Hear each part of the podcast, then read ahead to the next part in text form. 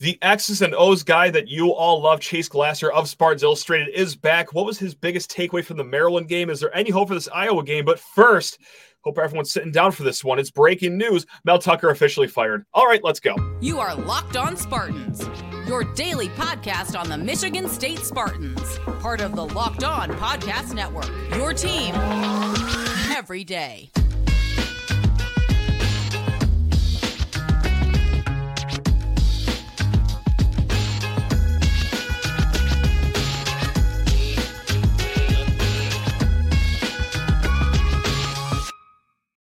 Today's episode of Locked On Spartans is brought to you by FanDuel Sportsbook, official sportsbook of Locked On. Make every moment more. Right now, new customers can bet $5 and get 200 in bonus bets guaranteed. Visit fanduel.com slash locked on to get started. Hello, folks. It's Matt Sheehan. That's right, your host of Locked On Spartans, but it's not just me calling in from a hotel room that you'd only see in Ocean's 11. My goodness gracious, what a beautiful piece of property that you're at. It's Chase Glasser, friend of the program, backed by popular demand. Chase, how on earth are you doing, man? Living the swanky uh, life over there. We doing okay? I'm doing great. I'm doing great. Excellent. Uh, so we're going to get down to brass tacks right now because the breaking news blindsided everyone on this beautiful Wednesday. Mel Tucker's officially fired. Uh, by all intents and purposes, this happened like two and a half weeks ago, for all I care, but it is official. Uh, they didn't really go for the statement that he came out with yesterday, uh, kind of like a WWE wrestling promo, but it, it's it's it's over. It's it's gone. Uh, Chase, I've talked about this topic up and down the last two or so weeks. Do you have anything to add about this whole breakup here? I know that's such a broad question to start it with, but like, I mean, just oh, I'm, I'm your sure thoughts from the outside looking in. Anything that I can add, I'm sure has been said three times and debated about six times, yeah. and, and you know, dried up and blown around the world twice. But you know, it's it's just it's it's sad, it's unfortunate, and uh, that yeah. that it happened. But as far as him actually getting fired, good. I mean, now it now it moves into. I'm sure he will become a plaintiff and file a suit, and it will be very annoying uh, for an extended period of time, but now it's moved out of the realm of the football team and into the courts, and and then they can deal with it from there. Um, I'm sure that that will be some protracted messiness, but uh, I, I, think it kind of allows everybody to move on, right? Both internally, externally. It's you you wash your hands, you look at who you have, you are where your feet are, and, and you just go from here. And uh, I, I think it's about time, and hopefully this is kind of the beginning of the closing of the book on this kind of very unfortunate chapter in, in all of this. Yeah. Yeah, th- there's about 50 storylines in this whole saga still left out there. The, the, number one is going to be, all right, well, how much is MSU going to owe? Is it going to be zero dollars? Is it going right. to be 70 million or any number in between all of that? But yeah, it's just like kind of what I just alluded to. That his team's response to all this pretty aggressive, pretty defiant. Mm-hmm. Talked about it a little bit on yesterday's show, but there's actually a quote in a Detroit news story written by Tony Paul, and this quote was from a man that Michigan State fans just love. It's it's lawyer Tom Mars. You know, everyone in East Lansing loves Tom Mars, especially after the tunnel incident last year. But unfortunately, I got to say, like he's he's said it quite best, like kind of confused as to the stance that Mel Tucker's team is taking and the tone that they're going. And his quote, it's a little long, but bear with me here he made the smart decision. Uh, sorry, he's talking about Hugh Freeze. The difference between Hugh Freeze's separation from Ole Miss after he was found to, you know, have communication with escort services. You know that whole thing. Who who's amongst us, Chase? Uh, anyway, yeah. he goes on to say that he made the smart decision and resigned instead of forcing Ole Miss to fire him for cause. He apologized publicly, repeatedly. He expressed humility. He sought forgiveness, and he went and found a home at Liberty and successfully coached football there until a Power Five was willing to accept him back to the family. In contrast, Mel Tucker has gone the complete opposite end of the spectrum He's been defiant. He's denied having done anything wrong. He's blamed everyone under the sun, and he has made accusations he won't be able to sustain with any, any evidence, and he has taken the most combative approach possible. So that's the end of the quote. I also want to add this part too. I'm not here to call the man a liar or anything, but like the, the serious health condition which is actually a card that he played back in what was it 2014 when he was almost about to get fired by the Bears. Like mm-hmm. it's a good trump card to have in, in your euchre deck, I gotta say. But like that that's an interesting wrinkle too. But yeah, I mean I, Tom Mars just put it best there with, with that quote. I mean, I, would, I, would, put the uh, FMLA claim, uh, both of them very much firmly in the realm of the Urban Meyer headaches. Uh, you know. Um, So we just really hope that Mel Tucker is doing okay and is getting the medical attention he needs. Sure. I mean, yeah. yeah. it's kind of like the meme: "The worst person you know makes a good point." It um, is. Yeah. I mean, you know, Tom Mars is is really really something, but I don't think he's wrong. I think maybe the no. the framing of Hugh Freeze is a bit reductionist, but I don't think it's incorrect. And I think that what this shows is Mel Tucker is allegedly going through a divorce. He is probably yep. his last big uh, collegiate coaching payday. And until he becomes like an analyst in the NFL for Jacksonville or something, um, this is his last big shot at a paycheck like this, and he's going to go out trying to get it. Uh, that's I'm not a lawyer. I'm not. I, I don't have experience in high level negotiations, but I mean, I, I think that this is largely accurate what Tom Mars has painted. I, I, have no reason to not think that. I think, yeah, this is him trying to, Tucker, trying to extract everything that he can. Um, which, I mean, in the shape that he's in, I get it. I get it. Yeah. Forward. Right. I, I, do like that you say probably his last like big ticket coaching job too. I like that you left like the, a little bit of possibility out there that he, he could still land on his feet in a head coaching role somewhere, but that's beside the point. So of course this goes on to the next chapter of the mm-hmm. coaching search, which is something that we've I mean been talking about God since that story broke on Sunday night, however many weeks ago. Uh, now there is some news out there. Uh, Chris Klieman, head coach at Kansas State, he was on a radio show and said, "I'm not going to make myself a candidate for the Michigan State job." Well, of course, like what else is he going to say? It is the end of September. I mean, so it is news. We got to talk about it. But like, what else is he going to say? Like, yeah, actually, my wife was up in Okemos looking at real estate uh, right. last weekend. Like, so like, it, I bring this up as to like show everyone a, a, clear example, like how long of a process this is going to be. We had mm-hmm. a few questions in the mailbag. It's like, hey, will MSU make a hire in the middle of the season? It's like, sure, MSU would love to make a hire right now. Yeah. It takes two to tango, though. I mean, mm. I don't know. yeah, I mean, I think you said it best. What even if Chris Klieman had an agreement in principle to take the next job, the job at Michigan State on November 28th or whatever the end of the season is, he would still give the exact same answer. Um, yes. and yeah. do I think he's coming to Michigan State? No, I don't. I, I, think Chris Klieman is a very good coach, but he's pretty much said this is his last job. He's on the mm-hmm. older end of, of people who I would be looking at if I was Michigan State. Um, so, no, I don't think he's coming, but I don't think that it's because of an answer he gave on a Manhattan, Kansas yeah. radio show. I, I don't think a scenario exists in which he gives a different answer, even if he was coming, which, to be very clear, he's not and he's the first coach of maybe many to give comments on this, whether they are head coaches, whether they are offensive coordinators. But folks, like if you don't know this by now, just get ready for a lot of that because yeah. I don't think they're going to be asking Mike Elko after the game on Saturday against Notre Dame, and he's going to say, "Well, I."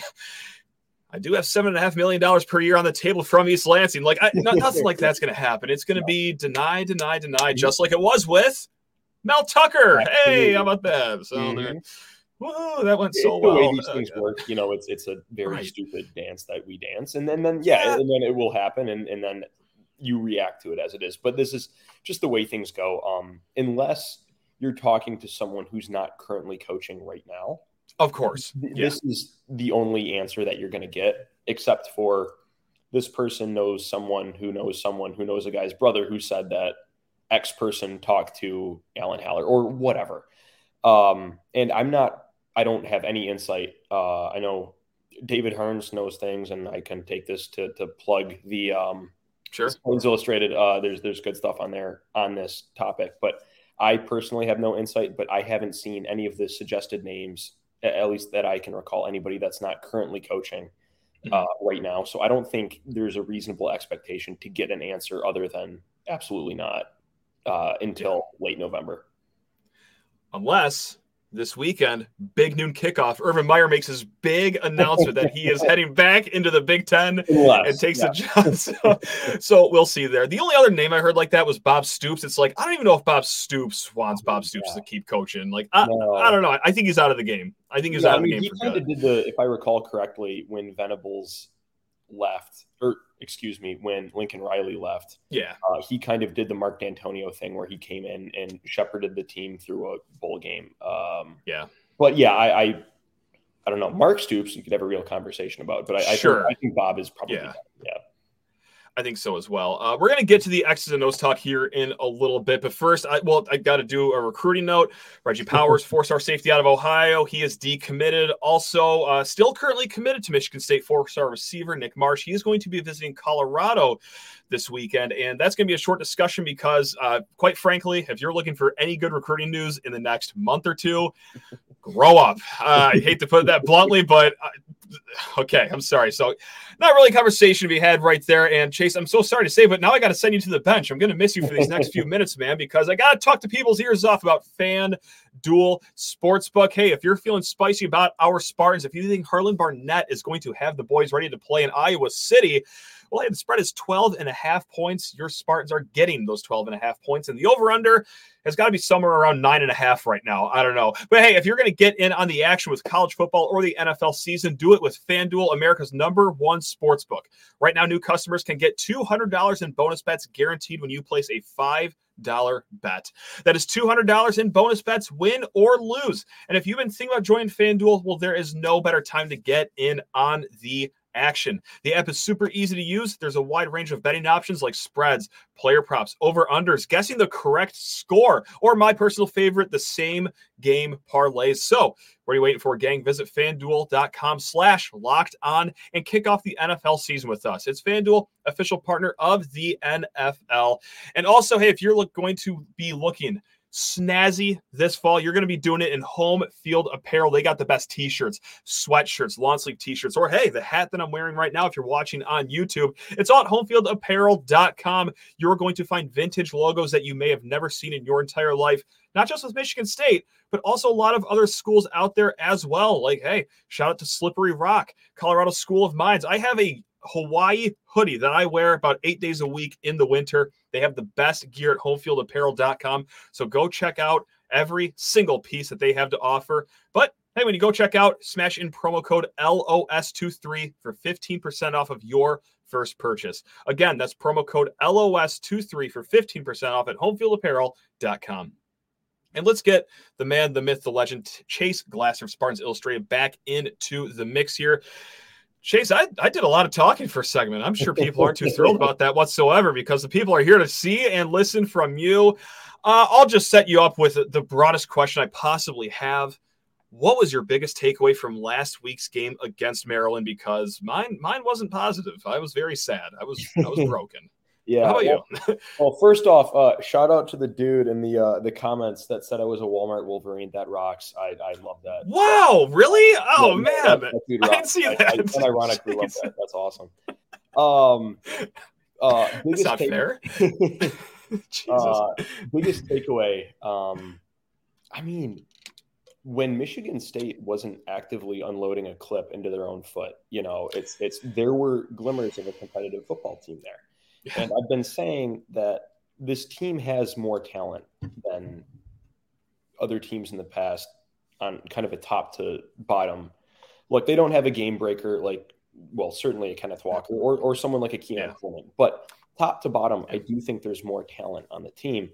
Um, I've made few bones about the fact that I, I disagree at a fundamental level with a lot of the things that happen from a schematic perspective. I think M- Michigan State runs a high school ass defense, um, and and I, I but but still, you see with more. This is probably the most talent they've had on the defense, um, certainly since 21. And I think there's more talent in the secondary uh, on this team than there was there. And you can go through and debate, well, Xavier Henderson versus X or Y, Sure. and, that, and that's you know a legitimate normative discussion that you can have. But you saw things when MSU didn't have a short field. There were things that they were they were trying to do. Um, they came out in a lot of one high, uh, which was interesting. That's something that they haven't shown a ton of. Um, They they mostly are a cover three or quarters team. I mean, those are two. Every your local high school runs both of those coverages. Yeah. I almost guarantee it. Um, Michigan State did disguise their coverages a bit. Um, they've been doing this thing where they come out in a four-two-five and then they roll Malik Spencer down to basically linebacker level, and then sometimes they have him fly back into like a deep half or a deep quarter.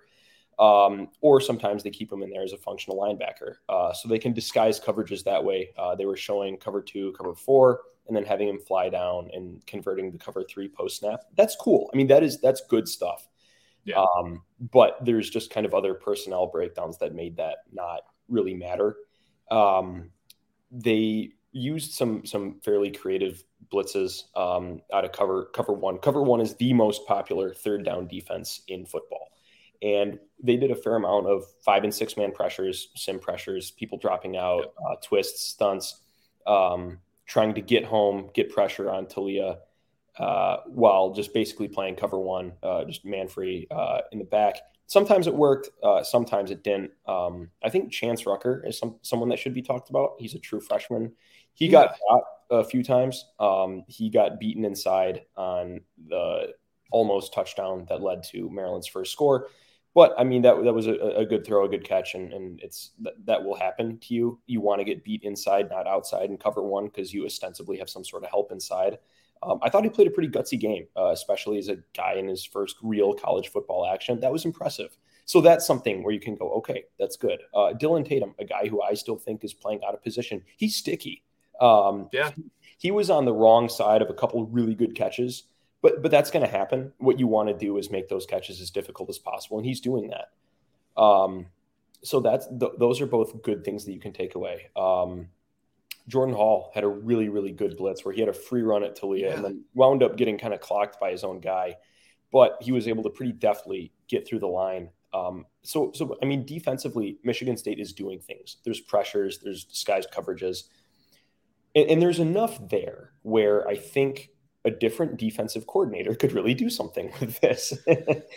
um, and I kind of went on an extended soliloquy in um, the the piece about my alma mater, where I said, "Listen, the same two guys, Vincent Gray and Gemon Green, who got barbecued by Ricky White, who was like the mm-hmm. third best receiver on UNLV, um, went out and in, in two consecutive two consecutive years held uh, Ohio State to 14 and three points, respectively, in the second half of those games, not because they made some incredible physical leap, but because they played in a complex defense that that worked with them athletically to not put them in positions where they couldn't succeed.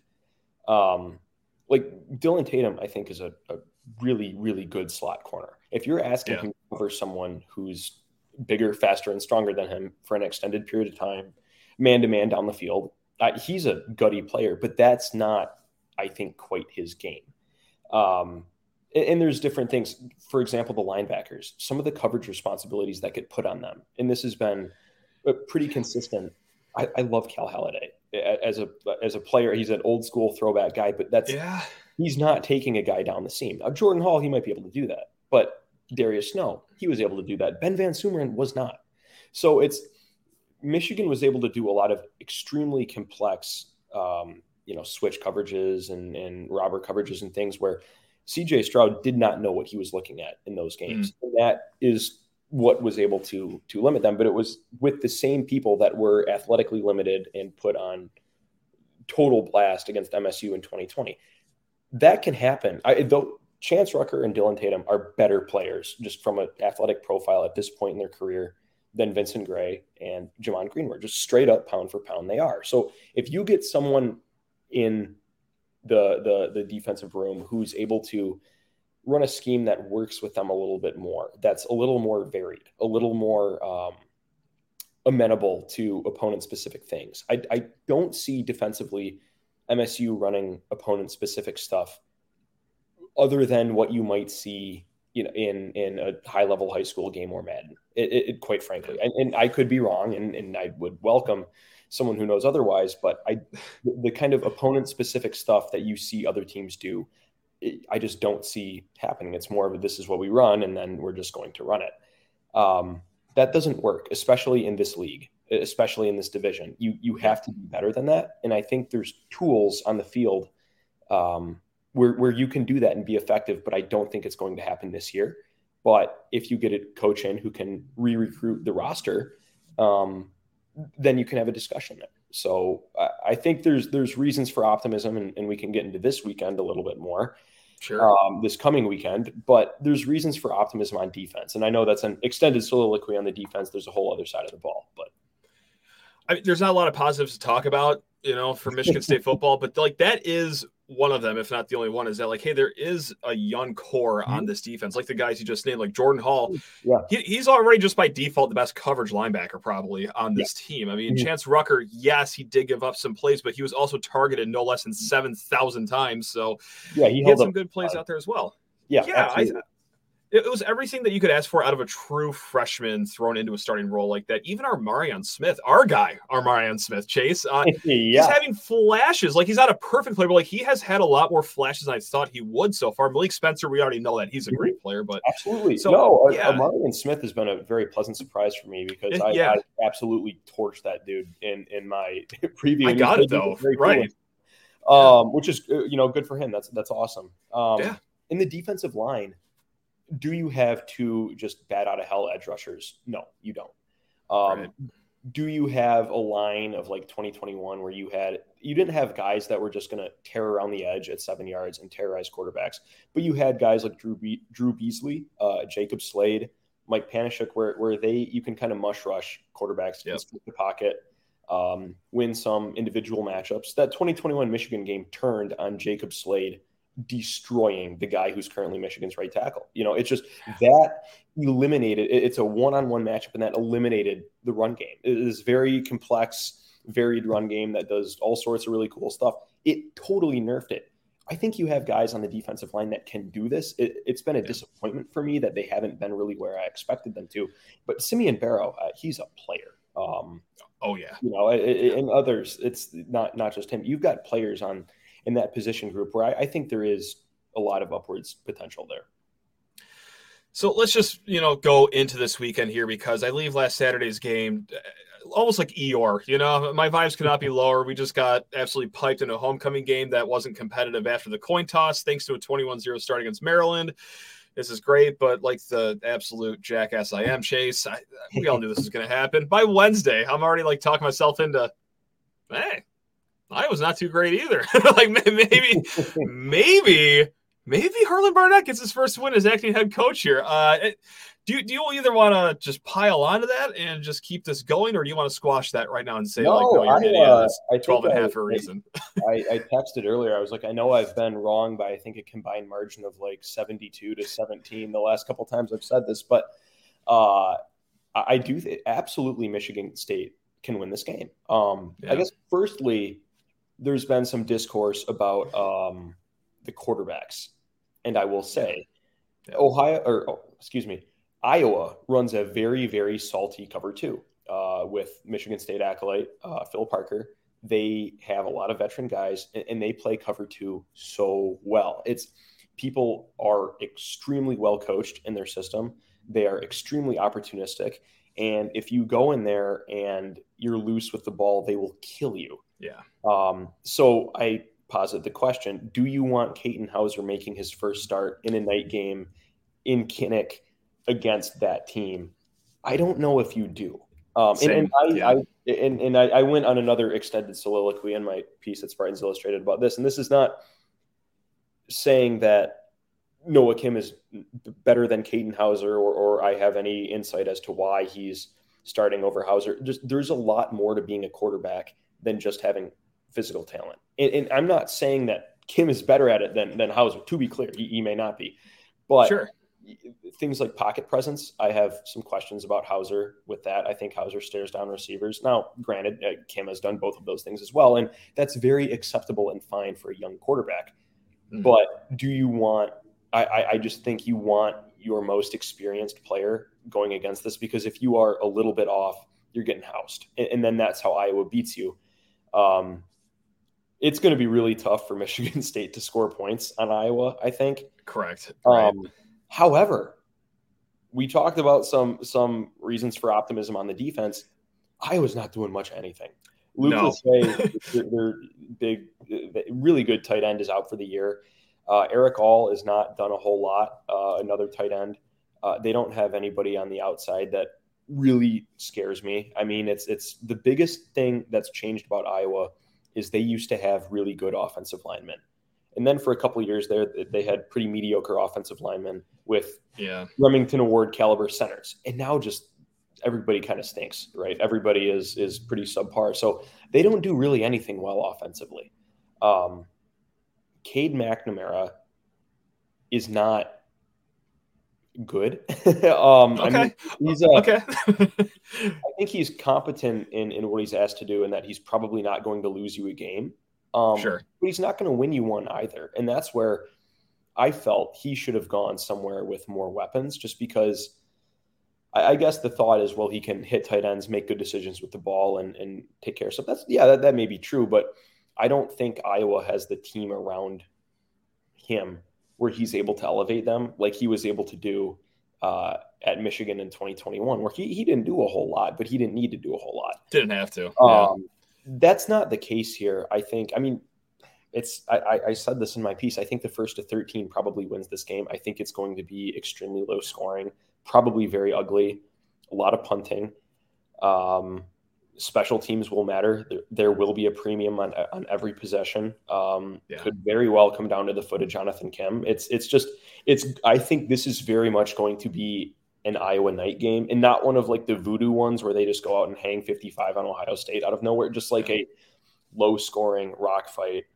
Um, but there's a reason that low scoring rock fights tend to favor the underdog. It's because when you shrink the possessions, you you um, shrink the margin for error and, and you increase the all you have to do is get lucky once or twice versus continuing luck in, in a game that's higher possessions, higher variance. So um or higher possession, lower variance, sorry. So if if if Michigan State is able to certainly play their best um, game of the season on both sides of the ball, they can absolutely win this game. And I, I'm almost expecting them to just because that's how little I think of the Iowa offense. Now watch them to go detonate for 25 points on me, but you know.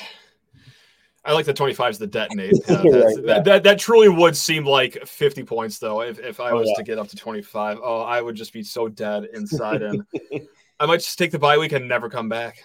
Right. I might just start a new life somewhere. Um, no, but like one quote that I did like today from the Iowa side of things is that someone pointed out that their receivers four games into the year have 14 catches. Yeah. Now, their tight ends, I believe, have, I think it's 24 or 28 or something like that, but still the receivers have 14 catches, whereas in comparison, Michigan State's receivers have combined for 49 catches. Like 14 is an ungodly low number. And then Cade was asked about that today, and he said, Look, I'm just a quarterback. I don't call the plays. I'm like, oh yeah. All right. So it's not just us in East Lansing that have tensions wearing thin. Like it's a little different down there in Iowa City, but like, hey, nonetheless, we have a team that before October is already starting to crack here a little bit on offense. Like that gives me some hope here going into this one. Yeah. Yeah. I mean, it's uh you know, Cade McNamara has made a fair amount of enemies in the offseason with a number of snarky remarks. It's, yeah, that's um, been fascinating. Right? Been, it, the villain arc with him is not something I at all expected. But uh, no, same. I right. mean, I, I, certainly as a quarterback in in that offense, I can't imagine I blame him because he probably is just you know, kind of going out there and, and yeah, you know, I, I'm not in a position to opine about the inner machinations of, of Iowa's offense, though I do have some pretty good ideas of, of what's going on there, and it's not a whole lot. Um, yeah, I just I don't think that there's a recipe there for them to explode on Michigan State offensively. They don't run the ball well. They don't throw the ball well. I just looked it up. Army's wide receivers have more receptions. Uh, that's that's than than, uh, than Iowa's do. I just I Wow. I don't know. You look at it. This is how Hayden Fry went out at Iowa. Um, it, it was with them getting continually worse and worse. Them yeah. significantly more insular, doubling down, and then just basically it got to the point where it was so bad it was completely untenable for a guy. I mean, Hayden Fry was a legend there, and yeah. Um, like seeing Kirk go this route is very interesting because this is exactly the same way Hayden Fry went out and I gotta say, for them, uh, that's a, a, proud football program, and, and, they certainly know what's going on at Michigan State. A home night loss to Michigan State may really move that needle, uh, and then that would be fascinating, just because it, has been Hayden Fry. I, he was the when did he start coaching at uh, Iowa? Because it was it was a while ago. He coached. It was a um, minute, yeah. I think he coached there from the. Let's see here. I, I just looked it up. Um, World World War One is when he started, uh, I believe. Yeah. 1978. So you know, 1978. He was the yeah. coach there forever, and then um, Kirk Ferentz came in. So you've not had a a departure from that brain trust in quite some time. And I think you may see like a Michigan esque program wide wandering into the wilderness when when he leaves, just because you you have not had any institutional diversity yeah. in so long. Um, I just I don't know. It's it's I really do feel like Michigan State is a team that has shown some fight. Iowa's a team on the brink. Um, I, I, I could see it. I could absolutely see it. I I think this past weekend in Happy Valley, Iowa really showed what they are. um, so I mean, I just I think you could see Iowa go into some pretty dark depths, um, and uh, that could certainly be a stake in the ground for for or a, a, place to plant your flag if you're Michigan State and, and kind of try to yeah. turn this thing around. And we're going to get more into Iowa uh, on tomorrow's show. Trent Condon of Locked on Hawkeyes. But first, hey, Chase, just got to thank you for hopping on, man. Spartan Nation's favorite Walmart Wolverine. Just just joining the show saying, here. Many are saying you're hearing it more and more. Yes. oh, the people won't stop clamoring about it. But no, hey, on a serious note, uh, go check out Chase's work at Spartans Illustrated. Uh, and it's far beyond Chase, too. There's a lot of other great mm-hmm. folks over there at Spartans Illustrated oh, yeah. doing fantastic work. So go subscribe over there. But Certainly. yeah, Chase, is always awesome having a weekly chat. And um, unlike last week's chat, I don't think I'm going to go to a hospital where my wife is going to give birth like right after because that's the last thing that happened last week. Uh, right, right. Well, oh, God, a, little, a, little more, uh, a little more calm and hopefully a little more sleep for you. So until about Saturday at 7:30 p.m. on NBC, yeah. which I cannot believe that's a 7:30 NBC game. Good God, uh, whatever. Woo! All right, gang. But until next time, love you all. Keep it real. Go green.